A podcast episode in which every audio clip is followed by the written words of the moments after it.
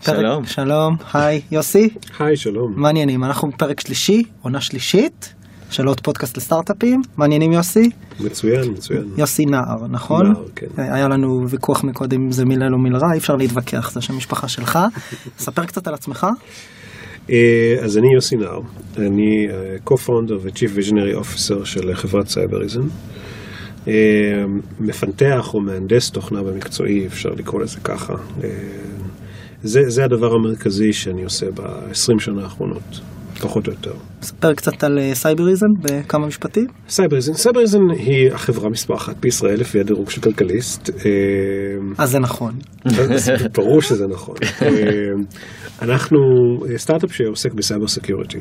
אנחנו מייצרים תוכנה שעוזרת בעיקר לארגונים גדולים, אבל לא רק, לאבטח את עצמם מפני תקיפות סייבר. אנחנו בעצם הפתרון למה שקורה אחרי שתוקפים עוקפים, כמו שהם תמיד מצליחים, אה, את קו ההגנה האחרון של חברות. אנחנו בעצם האמצעי שמאפשר לך לזהות תוקפים בתוך הרשת ולעשות מה שאנחנו קוראים לו Active Hunting, שזה אומר לצוד את מי שמנסה לצוד אותך או ללכת אחרי מי שמנסה אה, לתקוף אותך. בוא ניתן קצת overview על החברה לפני שאנחנו ככה יוצאים לפתיח הרשמי, כמה עובדים, כמה גייסתם, היה גם גיוס גדול לא מזמן. אה, כן, היה לנו בשנה שעברה, גייסנו 100 מיליון דולר מחברת סופטבנק, שהביא את הטוטל רייז שלנו ל-190 מיליון. היום אנחנו משהו כמו 350 אה, עובדים בעולם. יש לנו כ-160 עובדים במשרדים שלנו בישראל. אה, יש לנו משרדים בארצות הברית בבוסטון. שאר המשרדים שלנו נמצאים, יש לנו נמצאים בלונדון, משרדים ב, אה, ביפן. סופטבנק היא חברה מאוד מאוד גדולה ושנהייתה די מפורסמת בשנים האחרונות עקב זה שהם גייסו, גייסו קרן של 100 מיליארד דולר. בקטנה ככה. כן, בקטנה. אז, אז בין השאר אנחנו גם עובדים איתם ביפן. אה, הם בעצם עוזרים לנו גם לשווק את המערכת. אה, יש לנו סניף די, די מצליח שם. אז כמה עובדים אתם סך הכל? פספסתי? 350. 350 ורוצים לגדול לכמה?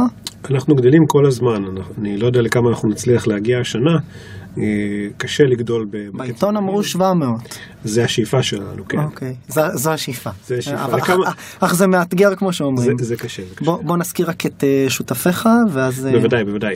אז הקמתי את החברה עם שני שותפים וחברים טובים שלי, שזה יונתן שטרים עמית, שהוא ה-CTO שלנו, וליאור דיב, אה, או ליאור דיב כהן, שהוא המנכ"ל שלנו. למה דיב כהן? אה, זו שאלה קצת מורכבת שאולי אפשר יהיה לשאול אותו בהזדמנות, זה קשור להיסטוריה המשפחתית, ו... ולא נחשוף אותה כאן. נחשוף אה, אותה. זמן טוב ל- להתקשר. לאוזני. מיליוני המאזינים שלנו.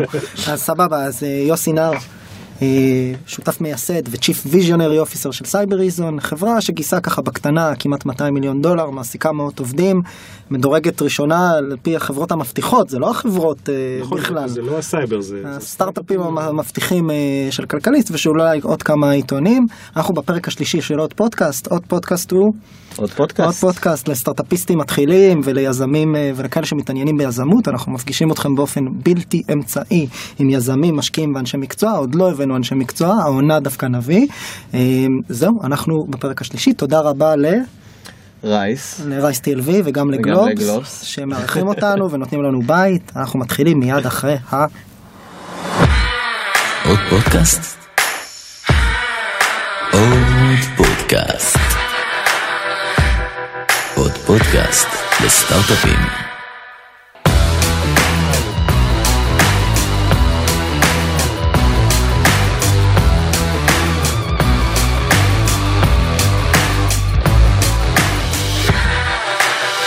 חזרנו.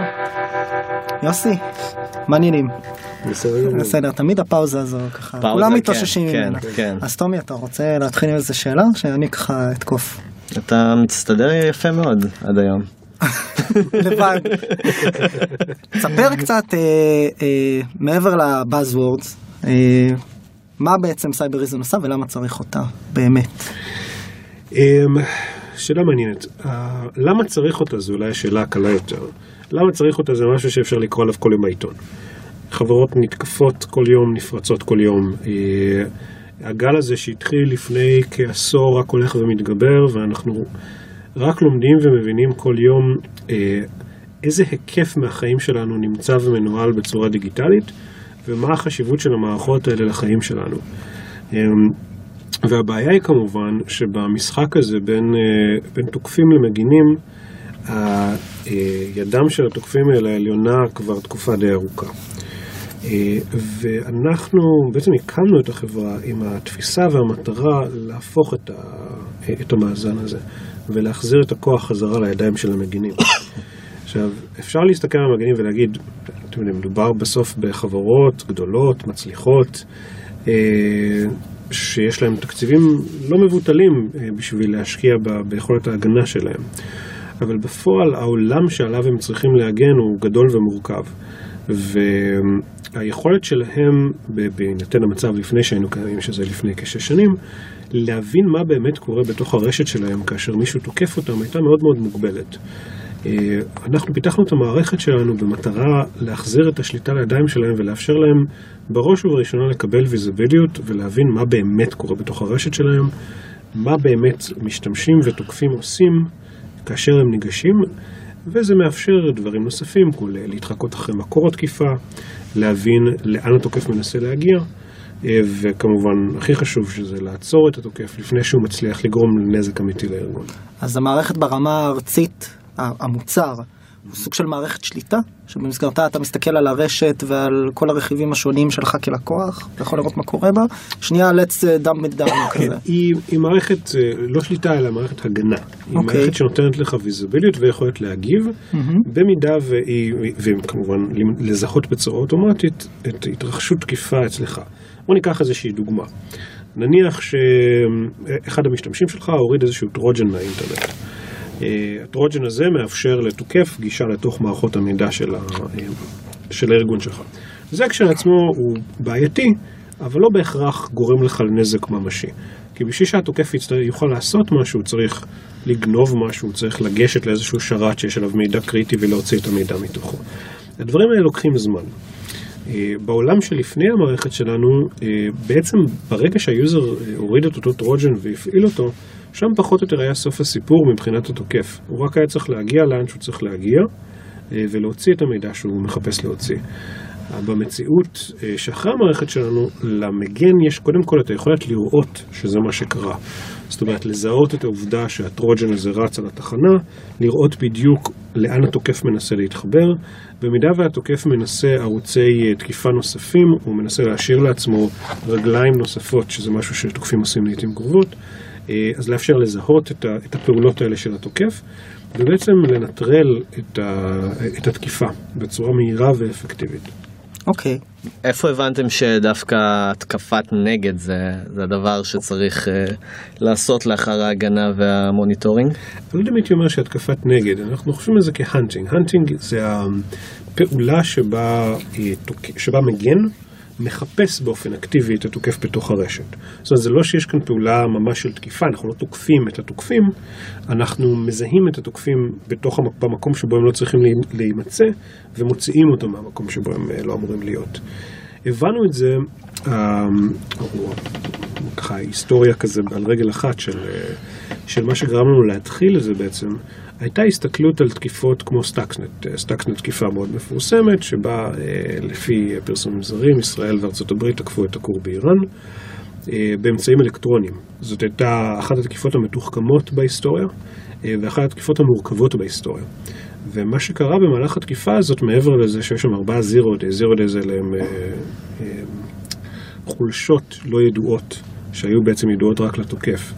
אה, ושהתקיפה הייתה אוטונומית לחלוטין, זאת אומרת מעבר להכנסה של איזשהו USB, התקיפה התפשטה ברשת בצורה אה, אוטומטית. אה, היא גם ביצעה פגיעה פיזית בכור האיראני, זאת בעצם הייתה המטרה שלה, להשמיד את הצנטריפוגות ולעכב את היכולת של איראן להתקדם בתוכנית הגרעין. אה, הסתכלנו על התקיפה הזאת, כמובן לא, לא מטרה אולי לעצור את התקיפה הספציפית הזאת, אבל מתוך ההסתכלות הזאת של אוקיי, מה קורה כאשר ארגון גדול וחזק, כמו מדינה, מנסה לתקוף אה, ארגון אחר כלשהו, מה בעצם היכולת גם של מדינה אחרת, אה, אבל בוודאי של חברה פרטית, להתמודד עם איום מהסוג הזה. אה, והתשובה שהגענו אליה היא הייתה לא הרבה. זאת אומרת, במצב נכון ל-2010-2011, כשהתחלנו לחשוב על זה, התשובה הייתה לא הרבה. וככל שחשבנו יותר על הבעיה, הבנו שהמפתח, או מה שחסר, מה שבאמת יחזיר חזרה את היתרון לידיים של התוקף, של המגן, סליחה, אה, זה היכולת של המגן לזהות את התוקף, אה, ובעצם לדעת, לנטר אותו ולעצור אותו במגרש הביתי. התוקף הוא חזק לפני שהוא תוקף אותך. הוא חזק כי הוא יכול לבדוק את הכלים שלו, הוא יכול לנסות, הוא יכול לבנות מערכות, לעשות סימולציות, לבדוק נגד כל האנטיווירוסים בשוק. הוא יכול לוודא בצורה די טובה שהוא יצליח. אה, הפעולות חדירה של תוקף חזק אה, לארגון מצליחות ב-100% מהמקרים. המבצע לא בהכרח מצליח ב-100% מהמקרים, אבל פעולת החדירה עצמה מצליחה תמיד. ויש אה, באמת במצב הזה... זה אני, אתה אומר במילים אחרות, סליחה שאני קוטע, אמצעי הניטור הבסיסיים, אוף דה שלף, שרבים משתמשים בהם, לא מנטרים התקפות של תוקף מתוחכם. אתם מניחים שהם לא, אתם מניחים שהם לא ינטרו אותם, פשוט עוקבים אחרי התנהגויות חריגות בתוך הרשת אחרי- כשהן קורות. אחרי התנהגויות, אה, אה, סליחה, על ידי התנהגויות חריגות, וגם אנחנו עוקבים אחרי התנהגויות שמצביעות על אה, פעולה שהיא רעה. ישנם אוסף של פעולות שמאפיינות דברים שתוקף צריך להגיע בשביל לעבור ממקום אחד למקום שני, ויש לנו כלי AI שגם הם משתמשים בנתונים האלה וגם אמצעים של זיהוי חריגות ואמצעים נוספים, בשביל לזהות כאשר אה, תקיפה מתרחשת. ואת כל סט המידע והכלים הזה אתם נותנים למי? מי בתוך הארגון משתמש במערכת של Cybereason? זה תלוי במבנה הארגון. ישנם ארגונים שעליהם אנחנו מגינים, ויש לנו גם גוף שירותים שמציע את השירותים האלה ללקוחות. זאת אומרת ממש את המעקב והניהול של הכלי. ממש ככה. זה בדרך כלל בארגונים קטנים יותר, או בארגונים מאוד גדולים שגם רוצים את השירות הנוסף הזה. אה, ובחברות אחרות יש להם אה, בדרך כלל אה, צוותי security, שזה העבודה שלהם. הגוף נקרא SOC בדרך כלל, Security Operation Center בתוך הארגון. אה, שם יושבים אנשים שהם מחולקים לשלוש רמות, יש level 1, level 2, level 3, שהם חוקרים בעצם כל תקרית שקורית. ואתם בעצם נותנים להם את התוכנה, את הכלי כתוכנה. נכון.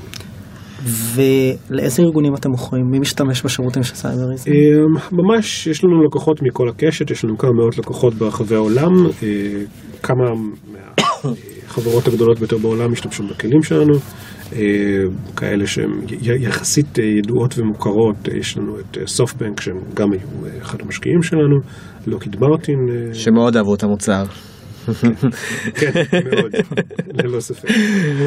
אה, ועוד הרבה נוספים בהרבה ורטיקלים, אה, בבנקאות, ב healthcare, finance, ממש ב manufacturing, אפשר למצוא אותנו ממש בכל מקום. עכשיו אני אקח את זה טיפה לרמת המקרו, אה, זו גם שאלה שאני חושב שהתייחסת אליה בעבר בראיונות קודמים, קצת על השוק עצמו. סייבריזם לא משחקת לבד אה, באזור הזה, יש הרבה שחקניות שנותנות פתרון שהוא מכיל חלק מהרכיבים שאתם אה, מציעים, או allegedly פתרונות גם מקיפים. איך מב- מבדלים את עצמך בשוק כזה? זאת שאלה טובה ושאלה מורכבת, ו... וכמה זה, סליחה שאני קוטע, וכמה זה תלוי בטכנולוגיה וכמה זה תלוי בהיבט המסחרי-שיווקי, באמת. אמ, זה כן, זה, זה, זה לא ספק שאלה מורכבת, היא, היא נכונה בסייבר סקיורטי, דרך אגב, כמו שהיא נכונה, אני חושב, בכל שוק ובכל מוצר. אה, והשאלה הראשונה שאתה צריך לשאול את עצמך בשביל לענות על זה, זה בעצם, קודם כל איזה value אני מביא לשולחן. מה, מה, קודם כל מה אני עושה. מה אני עושה ואיך זה עוזר ללקוחות שלי. איך זה הופך את החיים שלהם ליותר טובים. אחר כך השאלה היא, אוקיי, בהינתן שאני יודע להגדיר מה אני עושה ולהסביר ללקוחות שלי מה אני עושה, אני צריך להתחיל לבדל את עצמי בשתי רמות.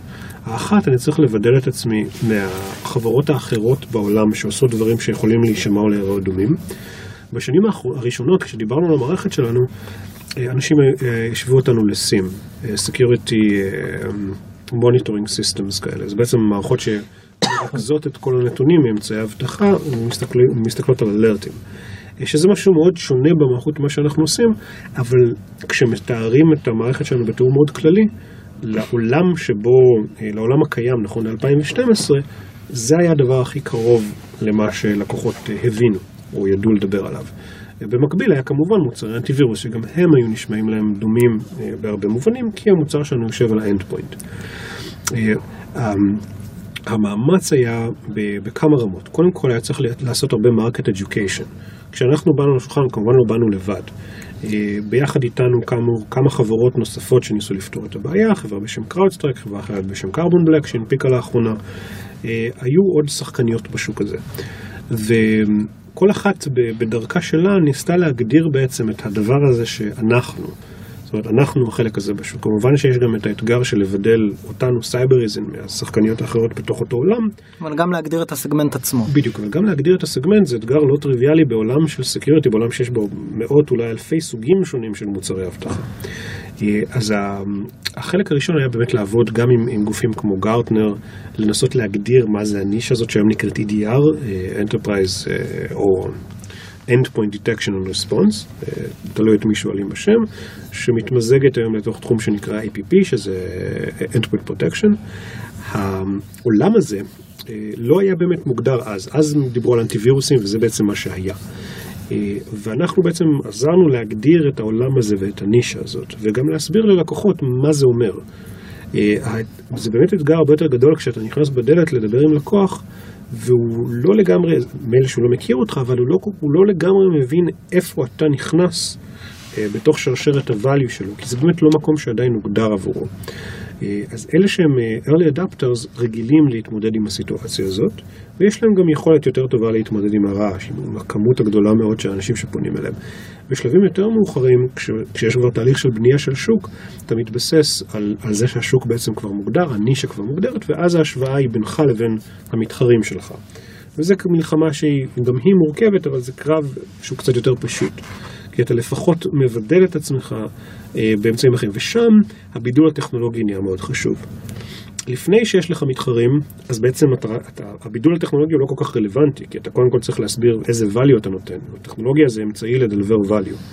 כאשר כבר יש לך מתחרים, הטכנולוגיה מקבלת משקל מאוד גדול, והיא גם מאפשר לך במהלך החיים והגדילה של החברה אה, להאיץ או לעקוף או לפתח דברים שמאפשרים לך בעצם לעקוף את המתחרים ולנצח בעצם. אז אני רוצה לשבת על החלק הראשון של התשובה, mm-hmm. על הסיפור של לבנות קטגוריה בתוך שוק קיים או שוק חדש, ולמצוא את ה-early adapters שיאמצו את זה. Mm-hmm. אם תוכל לתאר קצת יותר את התהליך מקרוב, אה, איך זה היה נראה אצלכם, להבין שמה שאתם עושים הוא קטגוריה חדשה בשוק הסייבר, ואיך מזהים, אם עכשיו יזם מתחיל שומע אותך ואומר, אני בונה קטגוריה חדשה, סתם את, אה, ניתן השוואה גסה ברע, את גט לפני שהיה on demand קר, אה, אה, כאילו קרפולים, או ארגוס. לסייבר סקיורטי לרכב, איך אני פונה ליצרנית רכב הראשונה, יש טיר 1, יש טיר 2, נכון. טומי? אני נהייתי מומחה בזה. אז איך בעצם אתה מזהה את הלקוח שהוא מאמץ הראשון, ואיך אתה בכלל מייצר לייצר תהליך פנימי בתוך, ה, בתוך החברה שבסוף משתקף החוצה ללקוח. אז, אז בואו נתחיל שנייה עם, ה, עם, עם הלהבין מה קשה, אוקיי? להגדיר את uh, גט, נגיד, זה קל. למה זה קל? כאילו, יש כמובן את האתגרים והמורכבויות, אבל להסביר שאני שירות הזמנת מוניות, ש, שככה הם התחילו, אה, אני שירות הזמנת מוניות שמאפשר להזמין מונית באינטרנט. יש הקבלה לשירות קיים, וזה בעצם להוסיף את הבאינטרנט, אפ וכל הדברים האלה, את הנוחות שיש לשירות הזמנות. מבחינת החברה יש הרבה יותר מורכבויות. ברמה העסקית, העסק הזה שנקרא Gett הוא עסק לא טריוויאלי. אבל ברמת המשתמש, להסביר למה משתמש איזה מוצר הוא מקבל, ההסבר הוא יחסית פשוט. Argus, כמובן שהסיפור הוא יותר מורכב, אבל הכותרת בגדול, אני, אני עושה cyber security, או security בכלל. ל vertical חדש. למכוניות, שזה משהו שלא כל כך הגנו עליו עד לאותה נקודה. זה גם משהו, אתה security זה משהו שאנשים מבינים, ומכוניות זה משהו שאנשים מבינים, והביחד הוא, הוא לא, לא צריך ללכת מאוד רחוק. הבעיה מתחילה כשאתה נמצא ב, בחלל שהוא, בשוק שהוא מאוד בוגר, מאוד uh, עמוס בטכנולוגיות. סייבר security היא בעיה גדולה. אה, וה global spend על סייבר security, אפשר להתווכח על המספרים, אם זה 100 מיליארד בשנה או 200 מיליארד בשנה, יש מספרים שיכולים להצדיק כל מספר בטווח הזה, אבל השוק הוא עצום. וכששוק הוא כך גדול, יש בו המון המון חברות והמון המון פתרונות. גם אם אנחנו מסתכלים רק על החלק של endpoint security בתוך השוק, אנחנו מדברים על משהו כמו בין 10 ל-20 מיליארד דולר. זאת אומרת שישנם הרבה חברות שעוסקות בשווקים האלה והרבה פתרונות. וכשאתה בא לשולחן, הרבה פעמים בעבר הייתה טכנולוגיה שניסתה לפתור בצורה כזו או אחרת את הבעיה שאיתה אתה מנסה להתמודד. וזה הרבה ממה ששמענו בהתחלה. אה, רגע, אז המוצר שלכם הוא בעצם כמו HIPS, שזה איזשהו סוג של behavioral detection mechanism שיושב על endpoint ים. אה, או המוצר שלכם הוא בעצם אה, וריאציה על SIEM שעושה את ה detection בדרך אחרת. אנשים מנסים לשים אותך בקופסה. ו... ויש לך שתי אפשרויות בגדול. או למצוא לעצמך קופסה קיימת ולהגיד אני X פלוס, או אני ה-Next Gen X, כמו שעשו חברות אחרות, סיילנס למשל, גם היא שחקן בתחום הסייבר security, התחילה מלדבר על אני Next Generation Antivirus. אוקיי? אנטיווירוס זה דבר שאנשים מבינים, Next Generation זה דבר שאנשים מבינים, אז הקופסה היא קופסה שיחסית קל להיכנס לתוכה. אנחנו לא נפלנו על אף משבצת, ולכן נשארנו בלי אלטרנטיבה, אלא לייצר לעצמנו קופסה חדשה. וקופסה חדשה זה תהליך מאוד מאתגר, כי אתה צריך לעשות הרבה market education. כי בעצם אף אחד לא יודע על מה אתה מדבר ואף אחד לא יודע מה אתה, וכל פעם שאתה מדבר ומסביר מי אתה, חושבים שאתה משהו אחר. איך עושים market education? אה, עושים אותו בהרבה, זה, זה, זה לא דבר אחד. אומרת, זה מתחיל בקודם כל להבין איך אתה, קודם כל איך אתה מדבר על עצמך בדרך שלא תישמע כל כך דומה לדברים אחרים. ואנחנו מצאנו את עצמנו בהתחלה מול משקיעים ואחר כך מול הלקוחות הראשונים, מוצאים את עצמנו שוב ושוב באותה בעיה ואז הבנו שהבית היא אף פעם לא בצד השני, הבית תמיד במסר. שהמסר שלנו לא היה מספיק מחודד. המסר שלנו היה יותר מדי דומה לדברים אחרים, והחלק החלק הכי קשה זה לא להגיד מה אתה כן, זה להגיד מה אתה לא.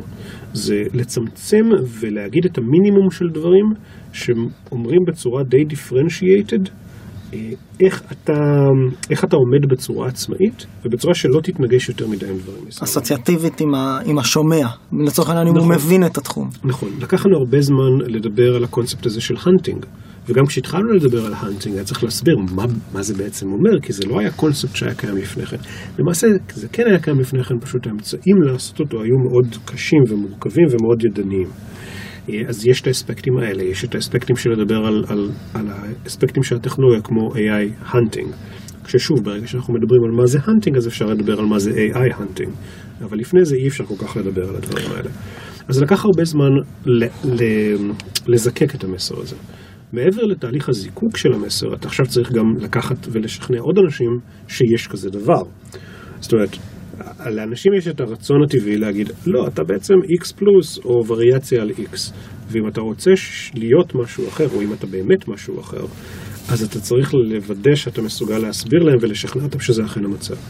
אה, ואז זה מתחילה, מתחילה העבודה בעצם עם, ה, עם הרמה השנייה, עם אותם אה, גופים כמו גרטנר, שעובדים בעצם על להגדיר את השוק, להסביר איזה מוצרים נמצאים בקטגוריות, לדבר בגדול לאן השוק הולך, וגם כמובן עם אותם לקוחות, אותם early adapters, להגיד להם איפה המוצר שלך נמצא בתוך מערך האבטחה שלהם. אוקיי, אני רוצה להמשיך רגע את השאלה על הצלילה באוקיינוס אדום הזה. אז בעצ... בסופו של דבר, כשאתה הולך לחברות שכבר כן מוטמעות שם טכנולוגיות שהן דומות, בוא נגיד היום, לא פעם שכבר הייתם צריכים לשכנע את השוק, אלא היום שזה טכנולוגיות דומות וחברות שבעצם צריכות לעבור ולעבור את הכאבי מעבר הזה. מה הדבר שאתה יכול לשים עליו את היד שהוא באמת משכנע חברה כזאתי לעבור מטכנולוגיה אחת לאחרת, בידיעה שפחות או יותר אתם מציעים אותו דבר? אז קודם כל, זה, זה עוד לא המצב בשוק. זאת אומרת, השוק, השוק שלנו, השוק שאנחנו נמצאים בו היום הוא, הוא emerging market, הוא, לא, הוא עדיין לא uh, commoditized. יש כל מיני שלבים באבולוציה של שוק. השוק מתחיל, עוד פעם, במידה ומדובר במוצר חדש. אז המוצר הוא חדש, אז השוק לא היה קיים, אז לא היה לאף אחד. עכשיו זה עובר למצב מלא היה לאף אחד, למצב שאנשים מתחילים להבין, אוקיי, אין לי כזה, אבל אני צריך את זה. אוקיי? שזה אומר שהשוק עכשיו גדל. יותר ויותר שחקנים חדשים, אז התחרות היא על עסקאות חדשות. היא לא על יש לי כבר X ועכשיו בוא תשכנע אותי שה-Y שלך הוא יותר טוב, אלא בוא תשכנע אותי שאני צריך X ושה-X שאני צריך הוא ה-X שלך. זה משחק קצת אחר. ועדיין כמובן בתוך העולם הזה ישנם מתחרים, אתה צריך לשכנע אותם שהמוצר שלך יותר טוב. לכל אחד יש את ה-strong points שלו. אצלנו ה-values המרכזיים שאנחנו מדברים עליהם תמיד מסתובבים קודם כל סביב החוזקה של הטכנולוגיה שלנו, יש לנו טכנולוגיה מאוד מאוד טובה אה, וכלי AI וכלי hunting מאוד חזקים, ממשק משתמש שהוא מאוד טוב, אה, מאוד איכותי, מאוד קל לראות את המערכת ולהבין מה היא רוצה ממך, היא מאוד פשוטה לתפעול, אה, ויחד עם זאת היא מספקת המון כוח. היא בעצם, המערכת שלנו היא, היא היחידה, וגם בגלל זה אנחנו אוהבים לדבר על זה, שבאמת מאפשרת לך לעשות הנטינג של תוקפים בתוך ארגונים. אוקיי, okay, בכל זאת מי שמוכר בפועל זה לא המערכת, זה אנשים. כן. וכמה בעצם כוח או כמה ערך אתה רואה שיש פה לעובדה שהחברה הישראלית, העובדה שאני מניח שיש הרבה יוצאי צבא אצלכם גם, הרבה אנשים שיצאו ועשו דברים דומים בצבא, כמה כוח יש כלפי העולם שאתה בא בתור חברה ישראלית? המון, המון. ואיך אתה רואה את זה? המון. יש המון value לחברה ישראלית בסייבר security. קודם כל זה בא לידי ביטוי בזה שאני לא חושב שיש CISO בעולם שלא יודע מה זה 8200 אה, ולא מכיר את ה track record שיש לישראל בעולם הסייבר security. חלק מזה זה כמובן גם העובדה שיש הרבה חברות, הרבה סטארט-אפים והרבה עשייה בסייבר security.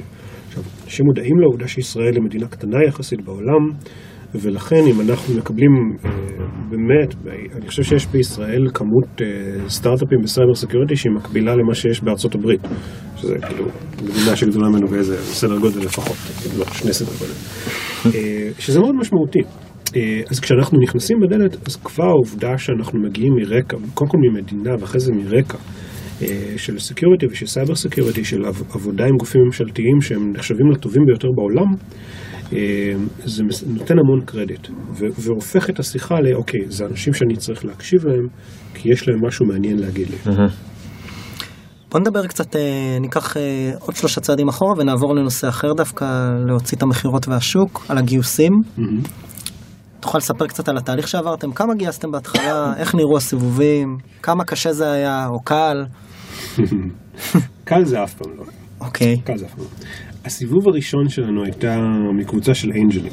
אה, גייסנו ביניהם הקבוצה של אה, אייל שביט, הוא בעצם היה מי שהוביל את הסיבוב הזה, היו כל מיני משקיעים אה, בהתחלה, ביניהם יגאל יעקבי, זוהר גילון, notable angel investors ב-early seed companies, ב-early stage companies.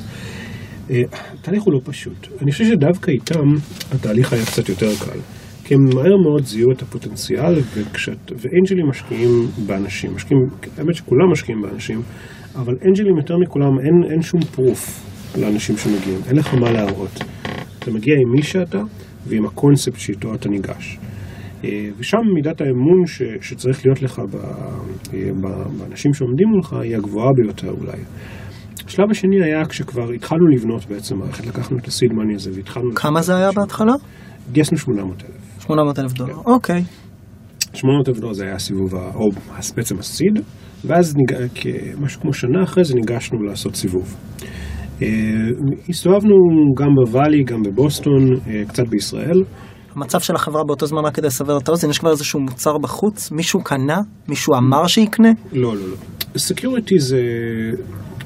security זה, זה עולם מסובך. והייתה ציפייה לכ- לכולם, גם למשקיעים שגייסנו להם כסף וגם למשקיעים אה, שניגשנו אליהם אחר כך, הייתה ציפייה והבנה שזה הולך לעלות הרבה כסף לממן את החברה ולהגיע למצב שיש מוצר שאפשר למכור אותו. זה משהו שהיה די ברור לכולם מההתחלה. וזה גם מה שקצת אה, הופך את הנושא הזה ליותר מורכב, כי אה, ה-time to value הוא ארוך, אתה צריך הרבה אמון, ואתה צריך לדעת, או לפחות שיהיה לך אה, מידת ביטחון גבוהה, שהצוות שאתה משקיע בו מסוגל לדלבר את הדבר שהם מדברים עליו, mm-hmm. מצד אחד, ומצד שני שהדבר שהם מדברים עליו זה משהו שהשוק ירצה לקנות באיזושהי נקודה. אה, אז משקיעים עושים ולידציה, הם עושים אותה דרך אה, מפגש של היזמים עם לקוחות פוטנציאליים, ולשמוע מה, מאותם לקוחות פוטנציאליים האם הם היו רוכשים מוצר כזה, למה מוצר כזה מעניין אותם ומה מעניין אותם בדברים שהם שמעו. בשביל לעשות איזושהי ולידציה לקונספט ולשוק. השוק, השוק הוא קל. יש הרבה כסף בסקיוריטי. אז השאלה זה לא האם יש כסף בסקיוריטי, זה האם הקבוצה הזאת, עם מה שהם עושים, יהיו מסוגלים uh, to extract איזשהו value מתוך השוק הזה. ו- וזה בעצם מה שמשקיעים בעולם שלנו חיפשו. כל, כל משקיע מסתכל קצת אחרת על, על עולם הגיוס ש- שאותו, שעליו הוא מסתכל. והציפייה מכל חברה היא אחרת. אם היינו הולכים לבנות app ל security, אז מן הסתם הציפייה הייתה אחרת לחלוטין. ברור. והציפייה גם ל-time to value הייתה הרבה יותר קצרה. אמ, אז זה בעצם, אז בעצם החלק הראשון היה לגייס אה, את, את אותו seed, אחרי ה seed הלכנו לגייס... למה בוסטון? סתם מעניין. למה בוסטון? למה בוסטון? זה היה בעיקר אה, בגלל, ה, בגלל CRV, בגלל ששם ישבה הקרן, אה, אוקיי. שממנה גייסנו את ה, את, בעצם את הסיבוב הראשון. אה, הבנו גם שאנחנו, אם אנחנו הולכים לגייס, אה, הגוף שממנו נגייס יקבע איפה אנחנו נהיה. ובחרנו לגייס מהם בין השאר בגלל שהם ישבו בבוסטון. הרצון שלנו היה להיות כמה שיותר קרוב לישראל, מתוך היכרות ועבודה. חוף מזרחי מה שנקרא, כן, אתה אומר. כן. כי מתוך עבודה של הרבה שנים בהייטק, ידענו שלעבוד מול ה-West Coast זה פשוט מאוד קשה. הבדלי השעות הם כאלה, גם הטיסות הן הרבה יותר ארוכות, וגם הבדלי הקשות, השעות הופכים את זה למצב שבו שני החלקים של החברה כמעט לא מסוגלים לתקשר. אין כמעט שעות עבודה חופפות. וזה מאוד מאוד משנה לתפעול של חברה. כן, אני תמיד אומר שבשיחה עם אה, מערב קליפורניה תמיד, וישראל, תמיד צד אחד עולה לשיחה לא שמח. נכון, זה נכון, זה נכון מאוד. זה המצב. אז כמה גייסתם בסיבוב של אחרי ה-800 אלף? אז הסיבוב, הסיבוב הראשון בעצם היה של ארבע וחצי. ארבע וחצי, ואמרת, אני תופס אותך בלשון ולא נותן לך להמשיך, כי אמרת, בחרנו לגייס מהם. נכון. ומשקיעים ששומעים, משקיעים, יזמים ששומעים את, ה, את הביטוי הזה בפודקאסט, הרוב 99% מתפתלים בכיסא ואומרים, מה זה בחרנו? תביא לי ארבע וחצי מיליון, אני לוקח. כן, אז זה לא נכון. כאילו, מה זה לא נכון? זה תלוי באיזה מצב אתה מגיע לשולחן. אה, לנו היה מזל אה, ש- שהיו לנו מספר הצעות על השולחן, ובאמת יכולנו לבחור עם איזה גוף אנחנו רוצים לעבוד. למה היו לכם מספר הצעות על השולחן? אה, מהרבה סיבות. גם, גם בזכות אייל שביט, אותו, אותו משקיע seed שעזר לנו לעשות את הסיבוב ולפגוש משקיעים ובעצם להכיר אותנו ולהפגיש אותנו. אה, אני חושב שהתזמון שלנו היה מצוין. היינו, אנחנו מהחברות הראשונות של, של גל ה security החדש. אה, אנחנו גייסנו כסף לפני שזה, שזה היה, אה, אתה סייבר 8200, קח קח. 2 מיליון דולר, זה, זה, זה לא היה ככה בכלל. אה, כשאנחנו התחלנו. אה, אבל אני חושב ש, שאותם משקיעים שדיברו איתנו הבינו את הפוטנציאל, הבינו כמובן את גודל הבעיה, זה כבר היה מאוד ברור באותה תקופה, הבינו שצריך משהו חדש, ואני חושב שהם זיהו בנו את הפוטנציאל אה, להקים ולעשות את הדבר הזה שאנחנו מדברים עליו. כל אחד מאיתנו הביא גם הרבה ניסיון טכני ואחר לשולחן, אה, וגם ניסיון עסקי אה, שהיה לליאור שניהל מספר חברות בתחום הזה, אה, נתן להם את הביטחון שיש לנו את היכולת לקחת את הדבר הזה קדימה. זאת אומרת, אז באמת צוות ושוק, ובהתחלה אמרת, ואנחנו שומעים את זה כבר כמה פעמים, מחבר'ה שגייסו ממה שנקרא notable angels, או משקיעים, משקיעים ראויים שהם ב-1% של התעשייה, שבאמת זה מאוד משפיע על הסיבוב, על הסיבוב אחרי. כי הם יודעים לחבר אותך ולתת לך גם ולידציה לסיבובים הבאים. ללא ספק. אחלה, אחלה. אז, אה, ואחרי זה מה? מה? אז כן, אז זה, זה בעצם היה הסיבוב הראשון. מתי מראים מוצר ומכירות?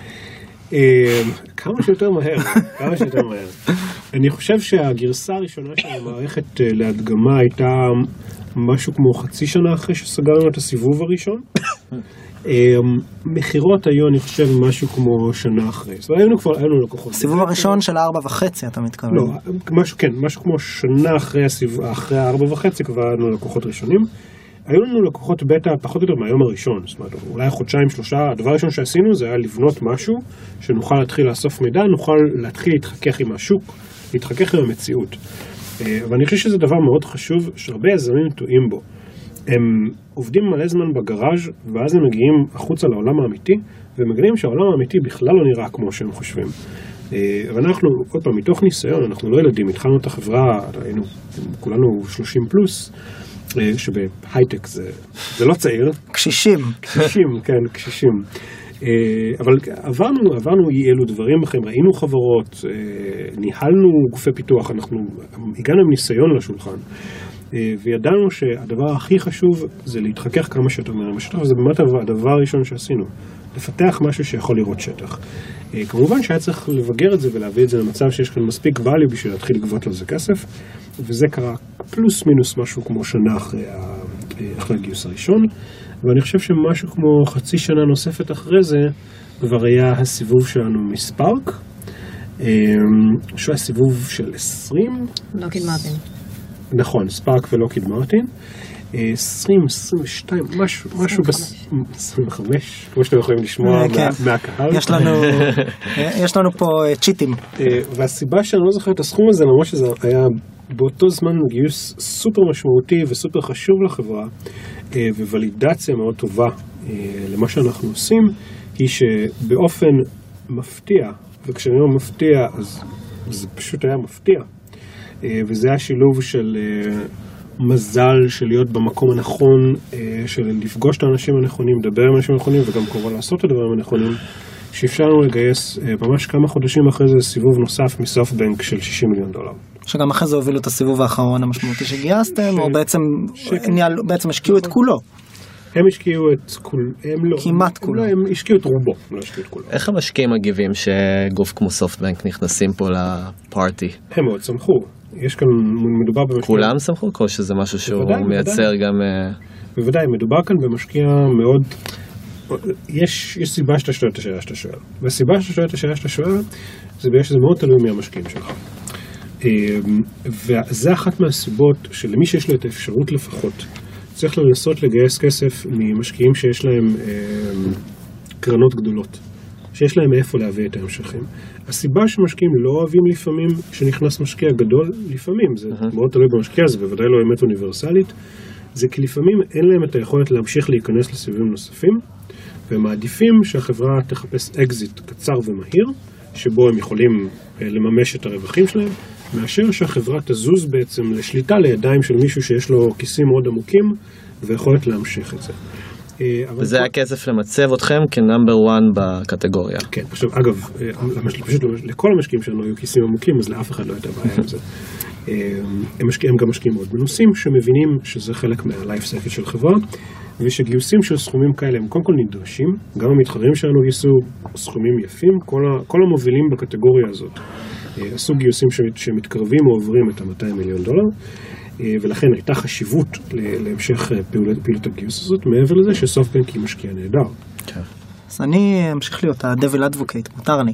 מה, זה הכל נשמע טוב ויפה, מה קורה ביום שאחרי שה-100 מיליון דולר חותמים על הצ'ק, מעבירים את ה notes בין כל המשקיעים, ואז הפאניקה מתגלה, שצריך לגייס אה, לפי פרסומים בתקשורת 700 עובדים בתוך שנתיים, וכנראה גם להראות צמיחה בהתאם. תראה, כשאתה מגיע, איך מנהלים את זה גם ברמה האישית וגם ברמה המקצועית? אני שואל על אמת. כשאתה מגיע ל-100 מיליון, אז אתה כבר רגיל לזה, כי שלוש פעמים לפני נכון, היה 50 ו-20.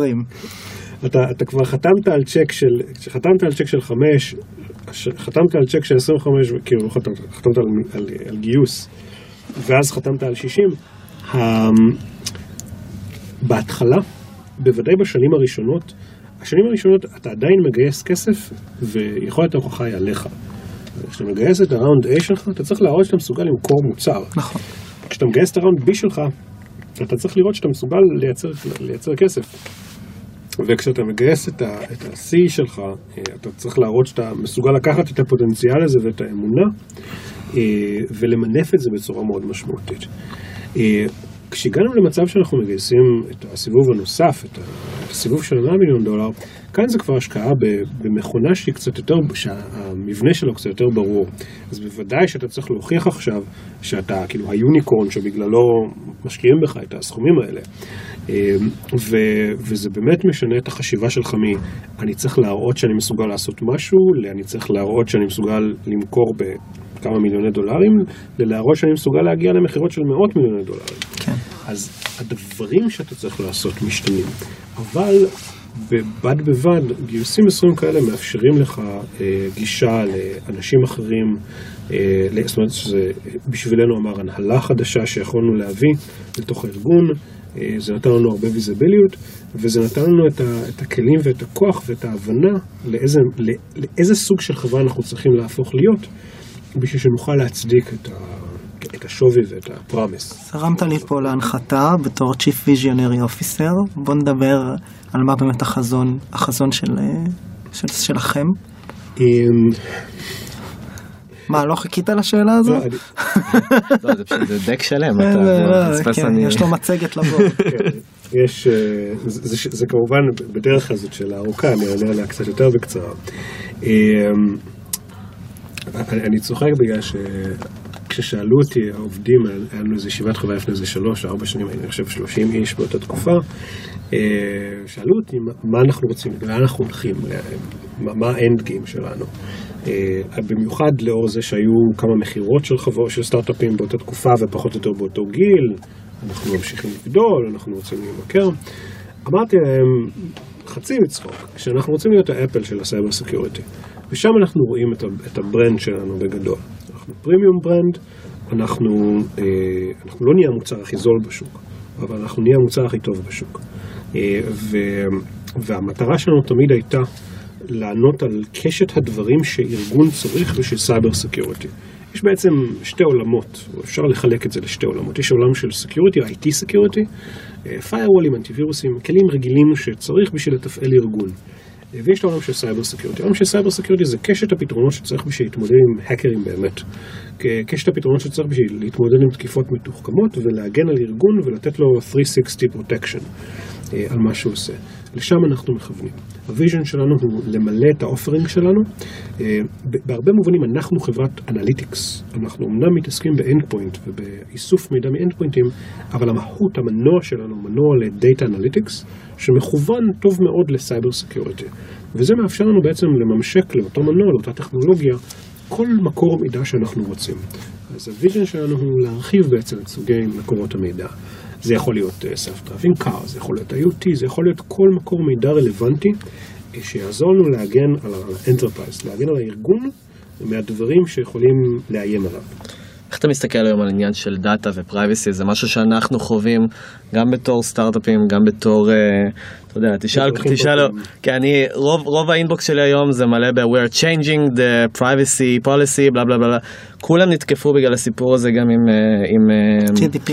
עם GDPR וה-compliance וכולי וכולי, ואנשים היום מבינים שלא צריך לחכות לשעת השין, אלא צריך גם אולי לבנות תשתית לדבר הזה, גם בתור אם זה סטארט-אפ שהוא קונסומר או סטארט-אפ B2B.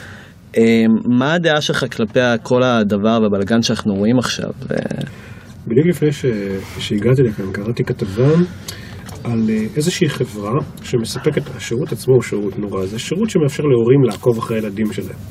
מה שהוא עושה זה מעלה את כל ההודעות שלהם, המיקום שלהם, ההיסטוריית שיחות טלפון שלהם, בעצם כל דבר ש, שנער או נערה עושים עם המכשיר שלהם, מעלה אותו לקלאוד שלהם. בין השאר זה גם מעלה את הסיסמאות שלהם ל-iCloud או ל-Android Store. מבקש מהם לבטל את ה-2-Factor Authentication, מנגנון security מאוד מאוד חשוב.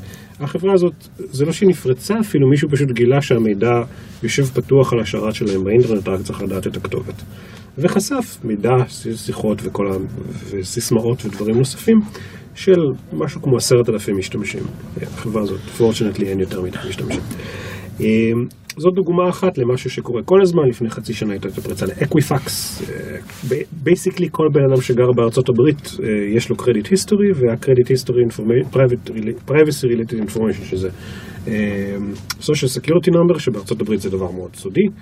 אה, ומידע נוסף מזהה שמאפשר בעצם אה, לבצע fraud אה, על האנשים האלה, נחשף ודלף לעולם. הדברים האלה קורים כל הזמן. דעתי, דעתי היא שזאת בעיה מאוד מאוד גדולה, ודעתי היא שחברות צריכות לעשות יותר בשביל להגן על עצמם מפני דברים כאלה שיש להם מחויבות ואחריות. GDPR, אותה רגולציה שבעקבותה באמת הרבה אנשים מקבלים היום הודעות, היא, צעד אירופאי מאוד מאוד חשוב בשביל להגדיל את ההגנה על פרטיות ופרטיות מידע. בין השאר, וזה אולי משהו שחשוב לדעת, כל חברה שנופלת תחת GDPR, שזה רוב החברות בעולם, כי אנחנו חיים בעולם גלובלי, אה, התקנות אגב הן אירופא, אירופאיות, הן לא מכסות אותנו כישראלים, אה, אבל בגלל שהן מכסות חברות אירופאיות, אה, אז, אז גם אנחנו כמשתמשים בעצם נהנים מהעובדה שהייתה רגולציה כזאת. אה, בין השאר הם מחייבים חברות לאפשר לך להסתכל על ההיסטוריה של המידע שלך שנאסף אצלם ולמחוק את ההיסטוריה הזאת. אה, עכשיו, הדרך הטובה ביותר להתמודד עם החשיפה של המידע הפרטי שלנו זה לא לחשוף אותו. אין באמת דרך אחרת. ברגע שמסרת מידע למישהו אחר, אז המידע הוא שלו והמידע הוא אצלו, וגם אם אתה עושה את זה שלא ביודעין, עוד משהו שהתפרסם בשבוע שעבר, חברה אמריקאית שמאפשרת לכל בן אדם להכניס את מספר טלפון באינטרנט ולעקוב אחרי 200 מיליון האנשים שיש להם אה, מכשיר טלפון סלולרי, פשוט לראות איפה הם נמצאים ברגע זה, על ידי מידע שנמכר להם מחברות הסלולר, מידע שאף אחד לא נתן את הסכמתו להעביר. כמות המידע שיש לנו וכמות המידע שחשוף עלינו היא, אינסופית ונוראית, והמציאות היא שבלי רגולציה אמיתית, תתקנן ותגדיר מה צריך לעשות ואיך המידע הזה עובר ונשלט, ובלי גם העניין הציבורי. מה שאנחנו כן יכולים לעשות כ- כאזרחים, זה לדחוף לכך שה- שאנשים שמנהלים את המדינות שאנחנו חיים בהן, יעשו יותר בשביל לשמור על הפרטיות שלנו. כי אנחנו בסוף, יש מצבים שאנחנו powerless. מילא לשים את המידע הפרטי שלי בפייסבוק זה לא כזה מפתיע שהם מכרו אותו לאיזה צד שלישי. אבל לצפות שכל בן אדם יוכל אה, לדעת איפה אני נמצא בגלל שאני משתמש בטלפון סלולרי, מה שאמור, דבר שאמור לצורך צו בית משפט, זה דבר שאנשים לא כל כך מצפים לו. והדברים האלה ייעצרו רק כאשר המדינות ישימו איזושהי רגולציה חזקה סביבם. אה, לא אתפלא אם יהיה שר ה cyber security עוד מעט במדינת ישראל. יש כאלה כבר באיראן יש נראה לי. אז אה, ככה כמה שאלות לסיום. אה, אנשים יושבים ושומעים את הפודקאסט בטח מההתחלה אמרו הוא התקמבן 200 מיליון דולר גייסו הוא חל החזון. מה זה אומר ביום יום ביום יום. אה, מה זה אומר היסטוריה? היסטוריה, אני, אני הבן אדם שפיתח בעצם את, ה, את המנוע אה, של החברה שלנו, את, ה, את אותה מערכת אה, שמאפשרת לנו לבצע את הזיהוי הזה. אה, ובהרבה מובנים המנוע הזה הוא קיים והוא היום נבנה וגדל אה, על ידי הצוותים שלנו, זה אומר שהיום הצ- הצוותים שלי מתעסקים בעיקר בלהסתכל קדימה ולפתח את הפיתוחים הבאים ולהסתכל על טכנולוגיות עתידיות, לבנות פרויקטים ואז להפוך אותם למוצרים שהופכים להיות חלק ממה שהחברה עושה. אז היום יש לי את הפריבילגיה לא להסתכל, האמת שזה תמיד היה נכון, כי גם, גם ב-2012 זה היה להסתכל 3-4 שנים קדימה, אז פחות או יותר באותו מצב. להסתכל על החברה לא כחברה established במרקט קיים, אלא כסטארט-אפ שעכשיו צריך למצוא לעצמו revenue sources חדשים ובעיות חדשות שהן מעניינות ורלוונטיות וקשורות, ובעצם לבנות על הפלטפורמה הזאת שכבר קיימת, ולהגדיל אותה ולמצוא את המכפילים הנוספים. ועיקר העיסוק היום במוצר בביזנס בשניהם בשניהם. בשניהם כן. אוקיי בסדר גמור איזה מסר לסיום האמת שאין לי. אה, משהו מה- מה, לאומה אוקיי נהדר יוסי תודה רבה. תודה רבה. תודה. תודה רבה. תודה.